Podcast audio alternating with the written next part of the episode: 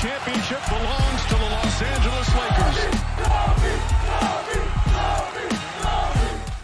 Hello, Lakers Nation. Welcome in. Trevor Lane here for LakersNation.com, your home for everything Lakers. This is the LakersNation.com live post game show. Appreciate you joining me tonight, particularly with the Dodger game on. We will keep some tabs on that. Right now, the Dodgers are trailing 1 0 in the middle of the first inning. Come on, Dodgers. Let's get it together here. But let's break down tonight's Lakers versus Suns, or I guess I should say this afternoon's Lakers versus Suns game. The Lakers do wind up losing this one. It was, it was never really a contest. The Suns really ran away from it.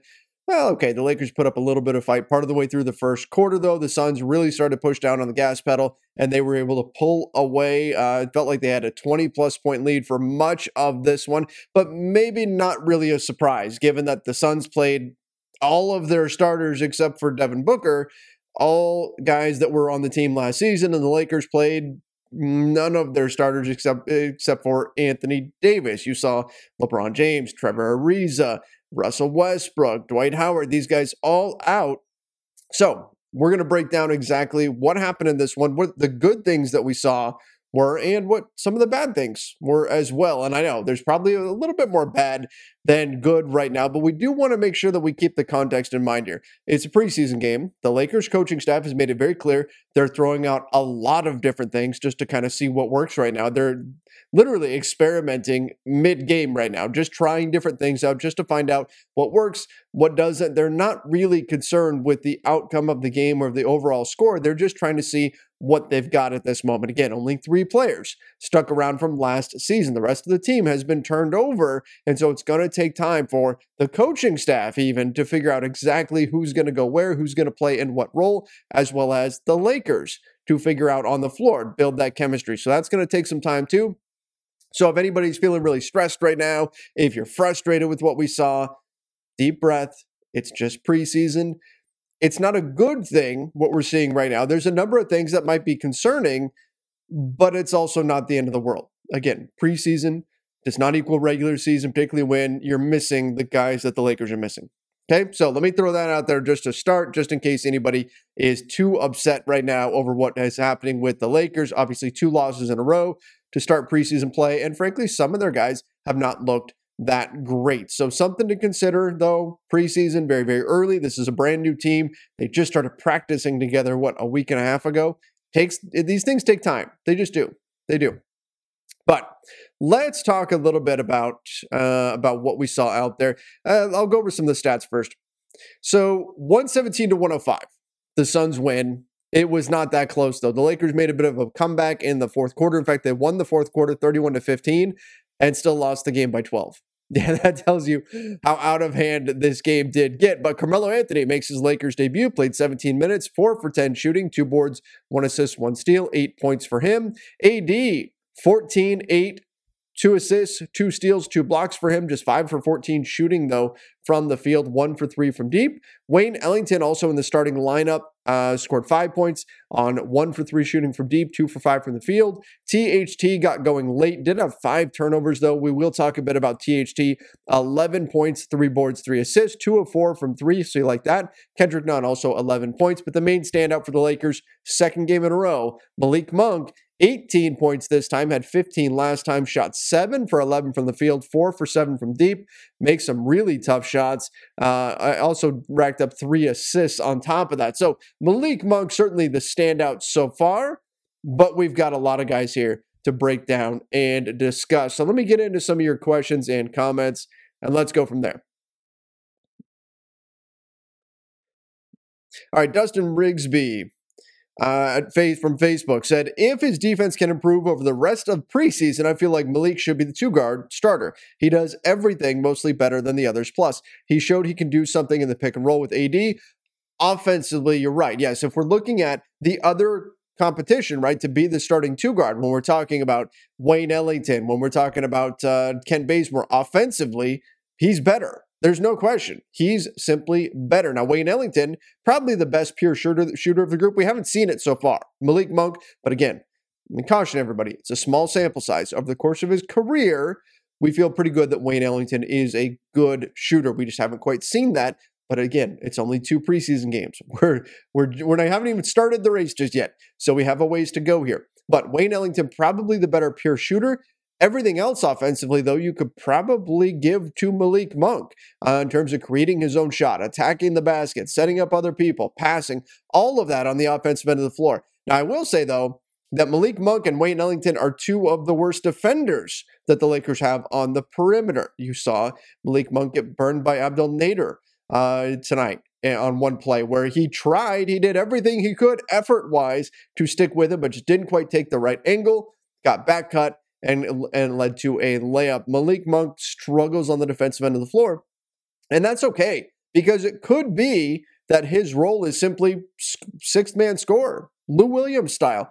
I could very easily see him accepting that kind of a role and really thriving in that kind of a role. So that's something to consider. Is that what Malik Monk is? Because if he is, then the defense isn't quite as big of a concern because you're looking for him to just come in off the bench and put in points. And I think that's something he can very well do. I question whether or not he can start again because of the defensive side of the ball to the point where maybe you give the nod to Kent Bazemore, who I think has shown much better defensively. And we've also heard out of practices, Frank Vogel has said he's really separated himself from the rest of the guard bunch. The other guy in the mix there, Talen Horton Tucker, we do need to talk about him, but I'm sure I'm going to get a lot of questions and comments about him. Malik Monk, though, I'm, I'm really torn overall. I'm really torn as far as do you put him with the starters or do you keep him in the role that right now he's kind of thriving in, and that's coming off the bench, no conscience, just put the ball in the basket? I think he's a real find for the Lakers. I think he's a very, very nice bargain on a veteran minimum contract. I don't know if I want to put him in the starting lineup just yet, though. I need to see more, I, and especially on the defensive end of the floor, which you referenced there, Dustin. All right, let's see what else we've got going here. Uh, I've got somebody from Facebook said THT needs to let the game come to him. This can, can be good, but sometimes he's too hyped. He doesn't know how to scan the floor. Yeah, and part of that, and we've talked about it a bunch, part of that is just being young. Again, he's only 20 years old, right? He is still not 21, won't turn 21 until November. So he's got plenty of time to develop. I felt like we saw THT not really assert himself in the first half, maybe because he was pushing a little bit too much in the first preseason game, he was trying to do too much. This game, he tried to let the game come to him, and he was kind of invisible in the first half of the game. In the second half, it felt like he really kind of got going a bit there. Saw him make a few nice moves, a few silly plays too, where he would turn the ball over again, five turnovers. But I thought we saw him be a little bit more like himself in the second half. Uh, I think you want an aggressive, attack minded Talen Horton Tucker, but you're right in that his decision making is still not the best. He doesn't understand exactly when to shoot and when to pass, nor does he fully understand where that pass needs to go to in terms of when he does get into the paint and collapse the defense. So that's something to keep an eye on too in terms of Talen Horton Tucker's growth is how does his decision making improve over the next what year or so. Remember, very very young player. The Lakers did pay him though. He's the fourth highest paid play, player on the Lakers, so there's expectations that come with that. So I'm curious to see what he's able to do this season. Two from four from three, you'll certainly take that. We did hear that he's been working on his three point shot quite a bit. Defensively, it was a bit of a mixed mixed bag today for THT. So we'll see. I was hoping for a better performance out of him, but this isn't all bad either. I thought we saw some good things from him as well.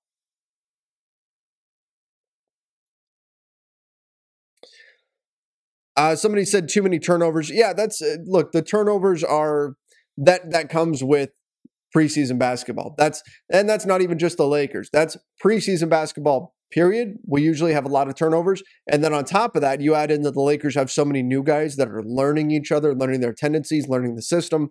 That's going to take some time as well. And actually, I mean, 17 turnovers for a preseason game. It could be worse. That's not good, but it could have been worse. What we do need to talk about, though, is the rebounding. So the Lakers, so far, I don't know exactly what to make of this just yet, but the Lakers, through two games, have been absolutely crushed on the boards.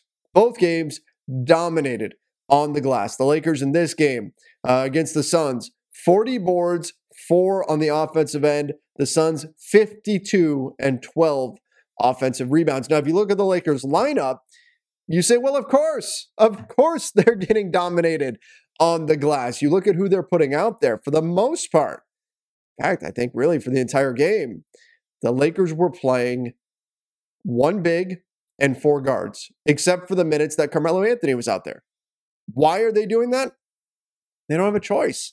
You don't have LeBron, you don't have Ariza, you don't have Dwight, and you don't even have Russell Westbrook, who's your your best rebounding guard, argu- arguably. In fact, I don't even think it's that much of an argument. The best rebounding guard in the NBA. So, add all that up, and you would say, well, of course, the Lakers are getting dominated on the boards, but still, it's not great to see. It's not great to see, particularly in terms of the technique that we're seeing. We're seeing players that are still continuing to miss box outs, and that's a problem. We're also seeing plays that where guys are boxing out and they're just not big enough. They're going up against a guy, you know, Jalen Smith is just simply bigger than Kent Bazemore is. And so that's a problem. So you're losing rebounds in that way. All right. But we are seeing some mistakes technique wise. We're also seeing just they're bigger because the Lakers don't have really any of their wings playing right now. So, on one hand, yeah, it's concerning that two games in a row, they've really gotten burned on the glass. But how big of a concern is it when we don't see the guys who are really in there to, to fix that? If LeBron, let's say next game, all those guys play LeBron, Westbrook, AD still plays, Dwight, like you get everybody playing, and it's still a problem, then okay. Then we can start to address this as a real issue moving forward. For right now, the Lakers are kind of forced to play small ball. And so I don't want to ring the panic alarm on this issue just yet. It would be better, of course, if we were seeing guys really focus on boxing out. We weren't seeing the mistakes technique wise, but they're so small that there were some situations tonight where they actually did it right and it just didn't matter because they're so small out there. So, again, I don't want to panic too much about the uh, uh, about the rebounding issue until we see it continue to be a problem when everybody is out there.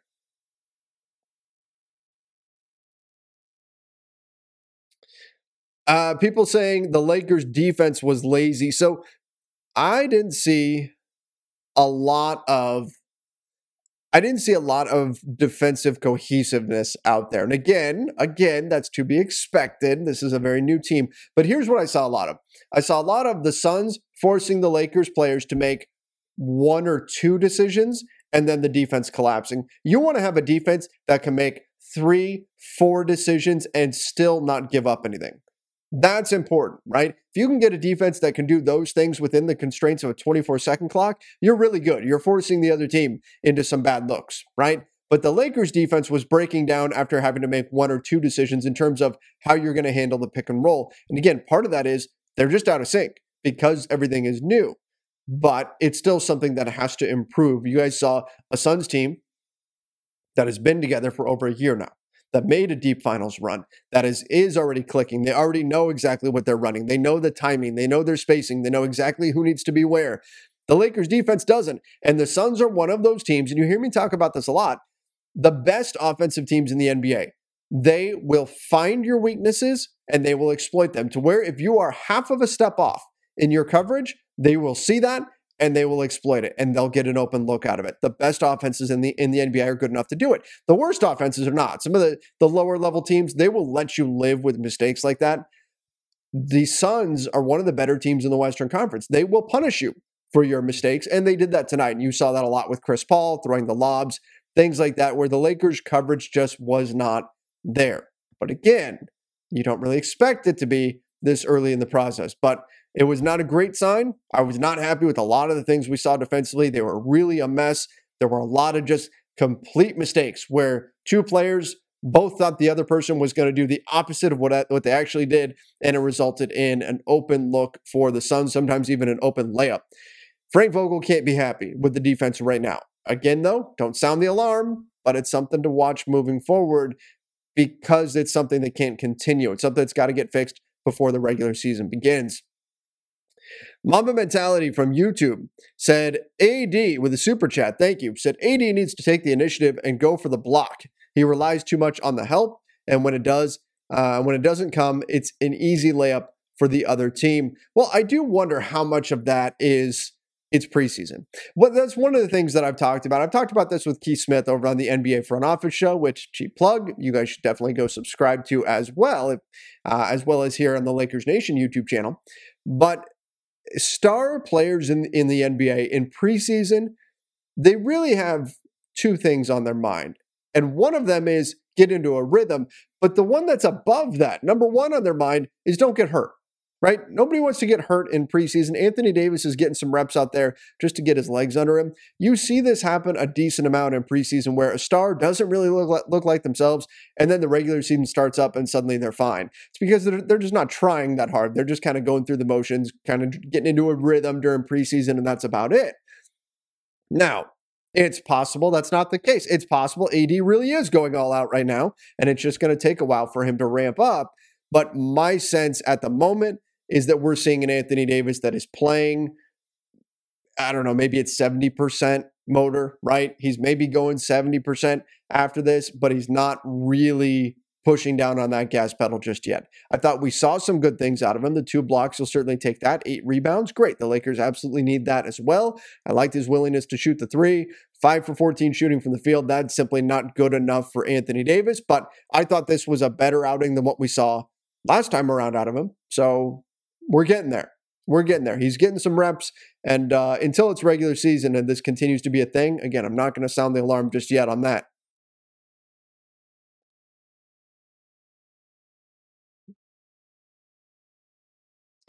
Let's see. You know, one of the other things that I want to talk about, and this is this is one of the main things that I've had come in here. people saying Anthony Davis is regressing, AD's soft, and all this kind of stuff. It's preseason. Again, there's a lot of stars that go into preseason not really pushing down on the gas pedal here. And I'd imagine Anthony Davis, given the injury issues, that probably includes him. But we'll see come regular season time. DeAndre Jordan, though, we need to talk about him. We need to talk about DeAndre Jordan and where he fits with this team. I thought tonight, this afternoon, I guess, he got outplayed by JaVale McGee. And I thought his lack of mobility was really exploited by the Suns. Um, he did have a really nice catch off of, I believe it was an Austin Reaves pass, and where he spun in the lane and then finished, which was great. It looked amazing. I mean, look, he looked pretty quick on the play. But then notice what he did on it. It was a lay-in. And I'm thinking, and you can't help but think, man, that was a great play. But five years ago, that's a highlight reel dunk right? He's not really that guy anymore. Uh, we've been hearing great things about him out of practice in terms of how he's been playing so far. We haven't seen that in game situations just yet.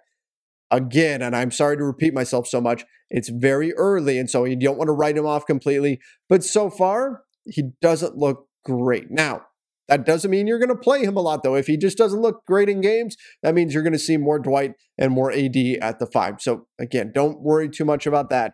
But thus far, haven't been that impressed with DeAndre Jordan in terms of the mobility, in terms of his rim protection. It's been okay ish, but tonight you've got from DeAndre Jordan three for three shooting. That's fine, obviously. Seven boards, though, one assist, six points in 20 minutes of play. You'd like to see a bit better out of him, particularly with the uh, just the the overall burst seemed to be lacking in this one. Johnny Kilroy said, Did JaVale look better than DeAndre Jordan tonight? Yes. Yeah, that's what I was just talking about there. Also, why didn't we sign JaVale if we plan on going back to the two center 2020 format?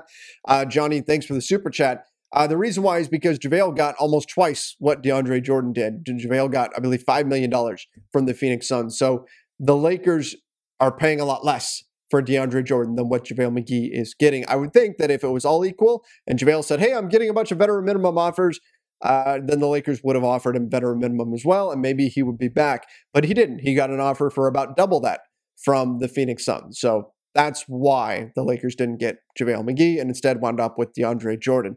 Although, from what we heard in the offseason, there another option for them, or at least they hoped was going to be an option, was Damian Jones. That was who they were hoping to bring back. If you remember him from last season, had a 10 day contract, couple of 10 day contracts with the Lakers, looked pretty decent. The Lakers eventually waived him in order to make room to bring in Andre Drummond. Uh, he went on to sign with the Sacramento Kings, and the thought around the league was that the Kings weren't going to pick up the $1.9 million player or team option on his deal for this year, and the Lakers were going to bring him back. And then the Kings surprised everybody and said, you know, we really need a sixth or seventh or tenth, whatever it is at this point, center on our roster. And so they uh, they picked up his option, brought him back, and the Lakers were not able to snag him, and that ultimately led the Lakers to getting DeAndre Jordan instead. So, what could have been? Could have had Damian Jones. It wasn't for the Kings picking up that option.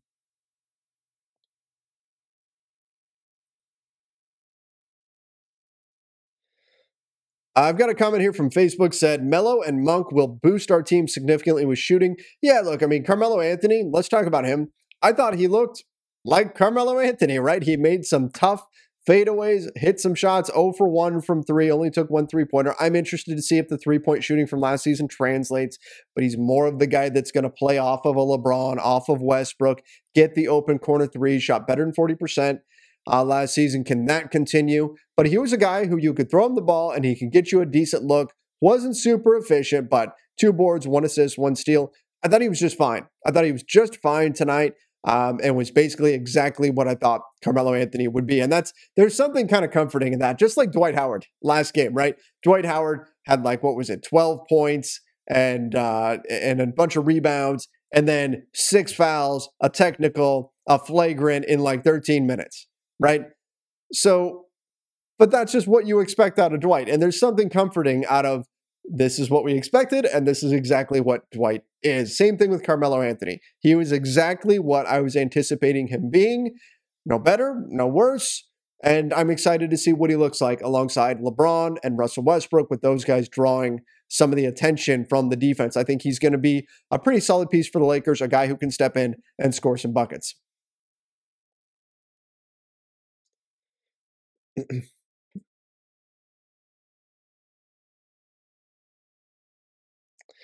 I've got some people saying uh, they miss Alex Caruso. I know we all saw the highlights from the Bulls game. Uh, I believe it was last night. Lonzo Ball also had a really nice pass in that one. Yep, former Lakers thriving elsewhere. I know we're all going to miss Alex Caruso, but no longer a Laker. Wish him the best, and then hopefully this team can uh, can make up for that loss.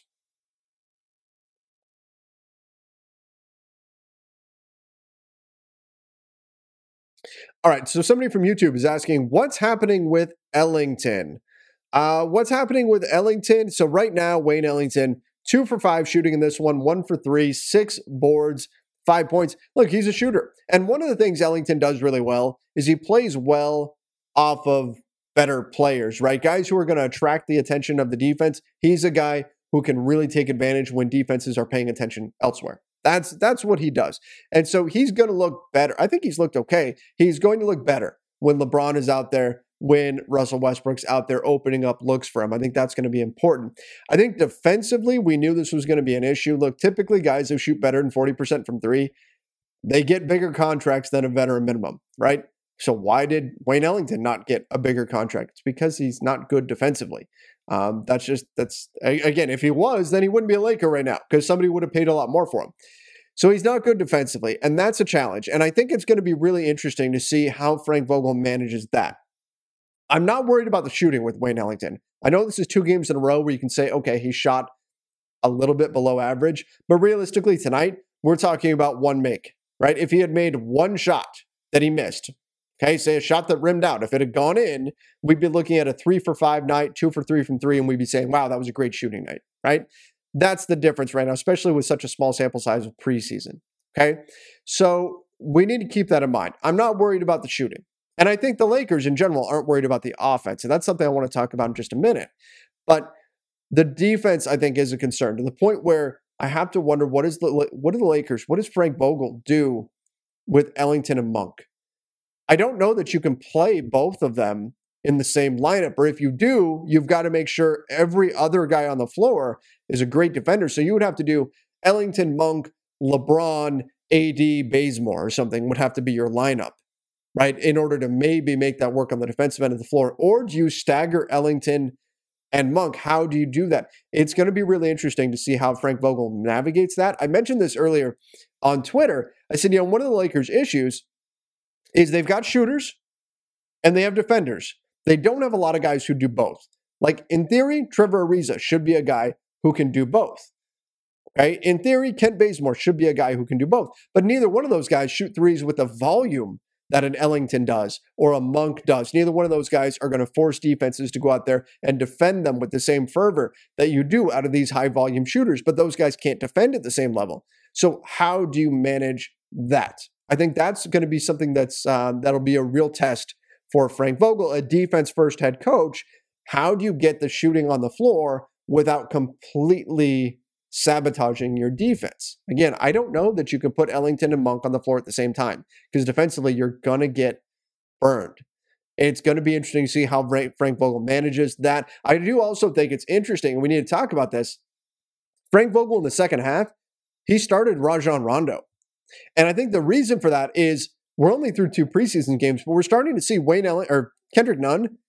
He's not a true point guard. And we knew that, but he's really not a true point guard. He's best as the secondary ball handler. In fact, I think having Rondo on the floor actually opened up Nunn's game. He looked a lot better in the second half. And I think it's because he didn't have those primary playmaking duties anymore. He was able to be the secondary initiator and really attack and then make that final pass that would lead to a basket and let Rondo kind of run the show. So that's just that's not set in stone. Again, we're only through two preseason games, but it's something to file away. And to keep in mind, hey, Kendrick Nunn looks a lot more comfortable with another guard on the floor with him that can handle the basketball, that can create offense. That's going to be something to think about moving forward, too.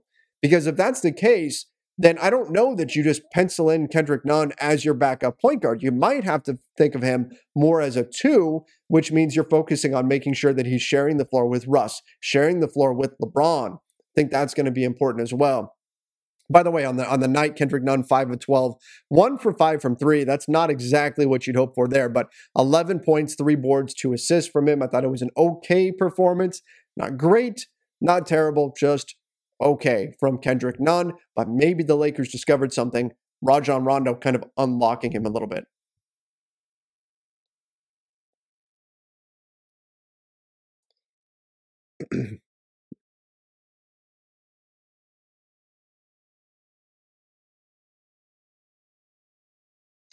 Uh, a lot of people saying the defense looked bad. Yeah, look, the the defense did not look good. But again, it's a very new team.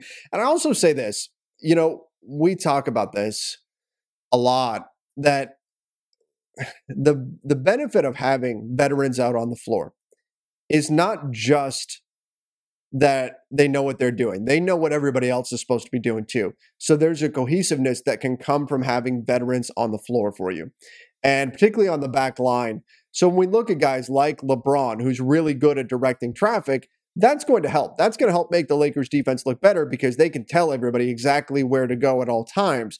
It's hard if you're Anthony Davis, the only guy who ran the system last year, and you're expected to control all four guys out there with you and tell them where to go because they can be a half a step off and the other team scoring on you. That's a real challenge. But when it's suddenly LeBron is out there too, that's going to help the situation quite a bit. So that's another thing to consider on the defensive end of the floor. It's going to improve with LeBron out there because he's going to be able to direct traffic a bit more, which I think this team does need.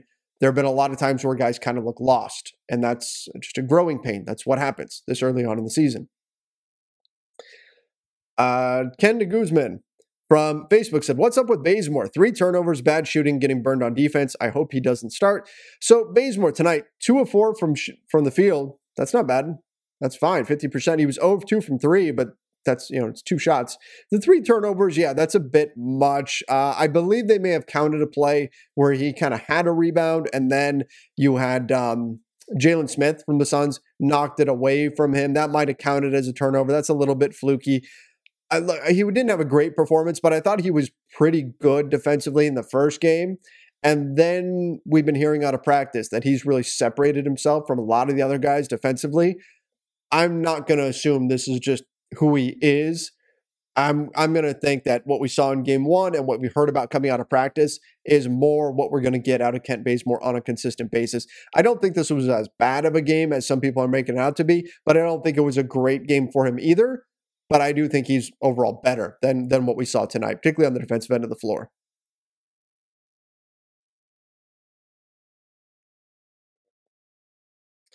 Uh, Slim Thug from YouTube, the super chat. Thank you. What happened to the Lakers screen and roll offense? Lakers get no roll gravity or space when they do this, whereas the Sun did, Suns did, and it worked. Well, the Suns are have a team that know exactly how to run it, exactly the timing, exactly like all of those things. Inches matter when you're running pick and roll. Okay. So The Suns are a team that have been doing it for over a year now. They've been together, right? This is a team that's been together and they know exactly how to do it. The Lakers are still kind of figuring that out. Yes, their pick and roll game does need to be better, but it's also possible that that's just something the Lakers aren't running in a lot because, well, maybe it's something that they feel fairly comfortable with and the coaches want to work on something else. Keep in mind, this is not this is not Frank Vogel putting a team out there saying we have to win this game. This is the coaching staff putting a team out there and saying, let's give this a shot. Well, that's not working. Let, let's go try this. All right, let's see what this looks like. That's what the, they are very much, they're in the laboratory. They are experimenting right now. They're seeing what's working and seeing what's not. They aren't coming out here with the goal of, let's win this game. They're saying, hey, it would be nice if we win, but we've got 15 priorities before winning tonight's game, right? It's preseason. That's what this is for. It would be nice. Yes, we would all feel a lot better if the Lakers won and just crushed the Suns. But right now, the coaching staff is very much experimenting. I do think the pick and roll is going to be a much bigger part of their game. I think you don't have that many guards right now who can run it that well. It'll be a lot different when it's LeBron James out there. When it's Russell Westbrook, I do think we're going to see more pick and roll play from the Lakers. But right now, are you going to run pick and roll with Rondo? Sure, you can. Kendrick Nunn, you can. But again, your timing might be a little bit off with the new faces out there. So just something to consider. I do think we will see more of it moving forward because that's pretty much the bread and butter offense for every team in the NBA. But there may be a reason why they're not running it that much right now.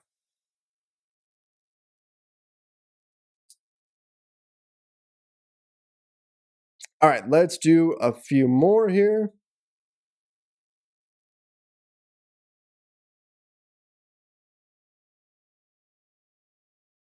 Somebody said uh, Nunn is a score first point guard. Yes, absolutely, he is, and that's that's something that we have to realize when we're looking at Kendrick Nunn, and we just slot him in as that backup one.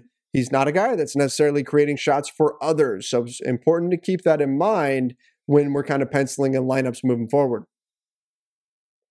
Somebody said close to 400,000 subscribers. That's right. The Lakers Nation YouTube channel. We're right on the cusp of hitting 400,000 subscribers. So if you have not done so yet, go to the Lakers Nation YouTube channel. Help me out. Make sure you guys hit that subscribe button. You guys know I'm right here with you after every single game. Usually I have guests with me. This one, the early start time threw them off. So you get a solo show, just me and all of you.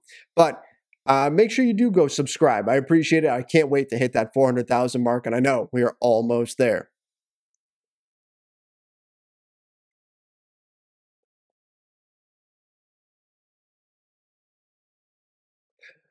All right we need to talk about it. So we do have a couple of awards in this show.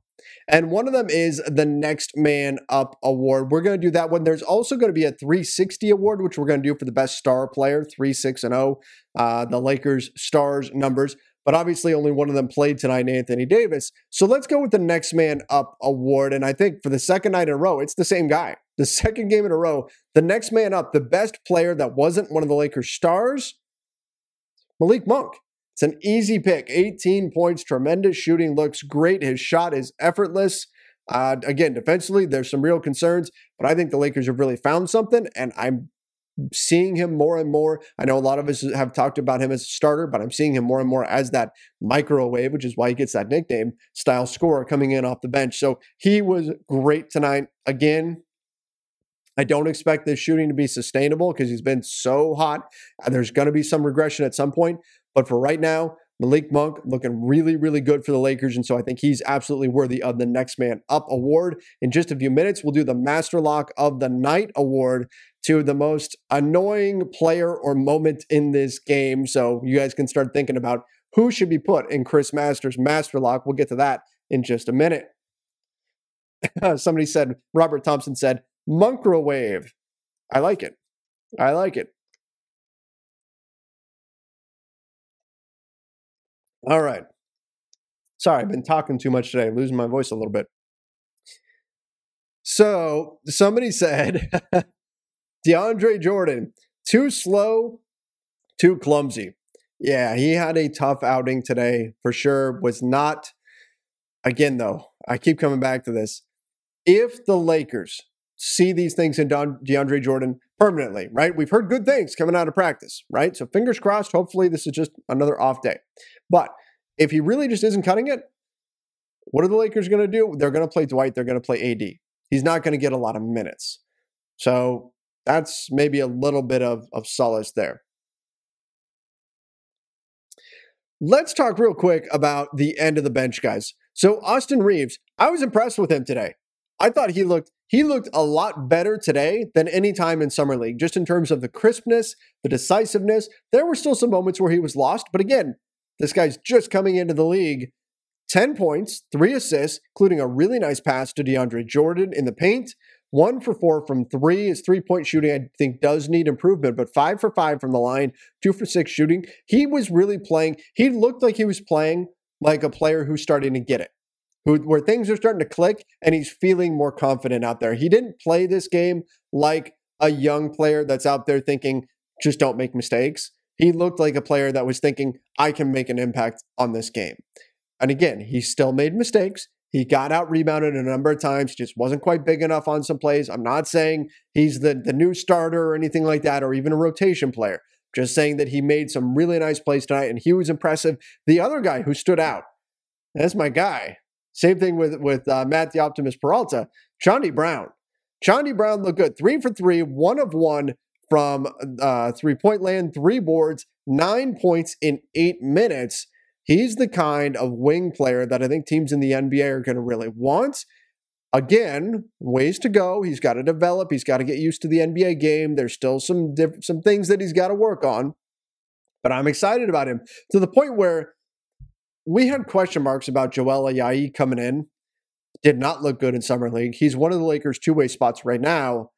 0 for 6 tonight from Ayayi. I did not think he looked great. Two steals. We kind of held out hope that Ayayi, when he was playing against some top talent, when he was playing alongside better talent, that he's the kind of player who would also get better. He would raise his game because he plays well off of better players. And that's okay. That's a thing. That's the thing. There's guys who are just, they're better when the guys playing with them are better players because they're guys that kind of feed off of everybody else and they're reliant on a good drive and kick to get them the ball in the right spot. They're not going to create that stuff on their own. And so there was some thought that maybe that would be Ayayi. So far, he's still continued to not look great from Summer League. And that's where I wonder, you know, right now the Lakers have one two way spot open. I, I wonder, are we going to see two two way spots open? The Lakers can always move on from Ayayi if it's just not there. And if that's the case, then you could be talking, t- uh, talking about two of these guys getting two way spots for the Lakers. So something to consider. Chaundee Brown right now would be my leader in terms of who should get it um, on the Lakers. I am biased. He's been my guy since summer league, but right now Chaundee Brown is the guy that I think would uh, would make the most sense getting that two way spot. Uh, we did see. Uh, Cam Oliver got some minutes as well. Did not see Trevelin Queen. Did not see Mac McClung in this one. But I thought Chaundee Brown was was impressive, as was Austin Reaves, but he's already got a full roster spot. All right, guys, let's do the master lock of the night. Here it is. Whoops, that one's not it. Let's go this one. That's what's this. My system apparently is running at the same level as the Lakers defense was. My master lock of the night graphic has gone missing, apparently. I'm going to have to go find it and figure out what happened to that. It's right. It's like I'm in preseason mode as well, apparently, everybody. But I can still give you the master lock of the night. If you watch this game, you already know who it is. And no, it's not a Lakers player. And I know we were frustrated with some of the Lakers, but let me look at the chat. People saying Lakers defense, no, it's not Lakers defense. People laughing, even Trevor messing up. Yeah, look, hey, I'm in preseason form too as well. It is Jae Crowder. Once again, I feel like every time the Lakers play the Suns, it's automatically Jae Crowder. If you saw the play, you know what I'm talking about. Anthony Davis running down the floor. Jae Crowder runs up behind him, tangles up his legs with ADs, and pushes him to the ground. Eh, if there's people who question whether or not Jae Crowder is a dirty player, they're going to be looking at plays like that and they're going to say that's not accidental, that's not a coincidence, that's Jae Crowder doing Jae Crowder things. So maybe it really was. We'll give him a little bit of the benefit of the doubt, but the fact that this is happening again now and with a star player for the Lakers, Jae Crowder, in my mind, needs to be put in Chris Masters' master lock.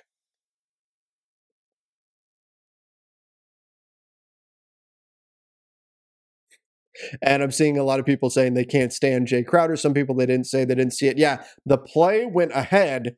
AD was behind the play when Jae Crowder did this. So, yes, definitely something. It's floating around out there on the internet. You can go check it out.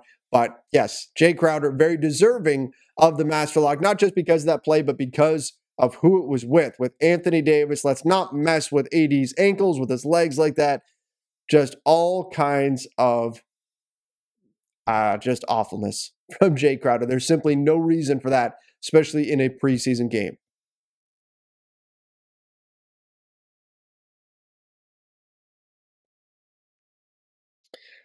All right, let's see. Oh, somebody said that's why AD shouldn't play in preseason. Well, I think we're also seeing why he should, right? There's a little bit of rust there with Anthony Davis. He wasn't able to play the end of last season and really be himself. He feels like he needs to get his legs under him a little bit. And so that's why he's told the Lakers that he wants to play in this game.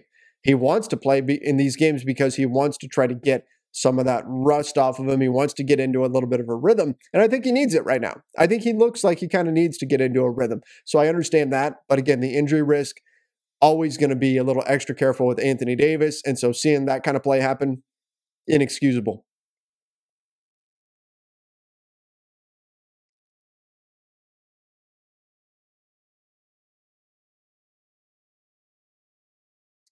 All right, let's do a couple more and then we'll call it a night and we'll get over to uh, watching the Dodger game here. The Dodgers right now still down one to nothing at the top of the third. Cardinals have one runner on first with one out. 52 pitches thrown already by Max Scherzer. Come on, Dodgers. Let's get this going. Uh, somebody mentioned from YouTube the Suns went 0 4 last preseason and then went to the NBA Finals, just saying, yeah, I mean, preseason really means nothing. Okay. Uh, the Lakers historically would lose most of their preseason games. Think about back to the Shaq and Kobe Lakers when they wouldn't play in preseason and the Lakers would lose a bunch because their guys weren't playing. That could very well be the case here in this. Again, it's not it's not nothing. It's not nothing. This there's things to take away from preseason games, but it's not the end all be all either. Up, oh, Dodgers get the runner out at second, two outs now with a runner on first. Uh, again, Cardinals still up one to nothing.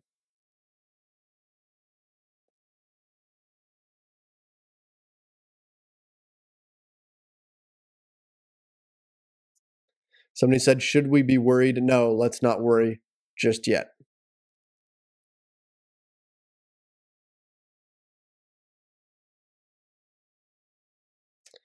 All right, one more.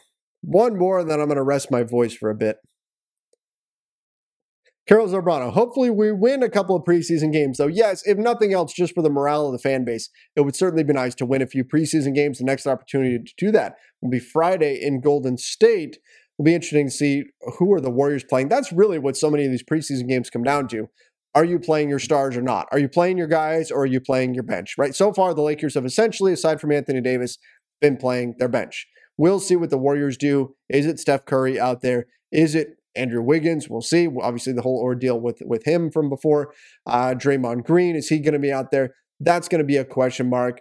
Uh, so Friday, another opportunity for the Lakers to get a win. It would definitely be nice to see them win a few especially in the last, say, two preseason games, because that's when you usually really put your full lineup out there and you run through the stuff that you're going to use in the regular season and you try to use that as your ramp up. So, those final two preseason games, really keep an eye on. I think the next two, we're going to continue to see, we'll see a little bit more of a push to win, but I think we're going to continue to see a lot of the coaching staff saying, hey, let's try this, let's try that, let's work on this, let's work on that, and really use this as time to experiment.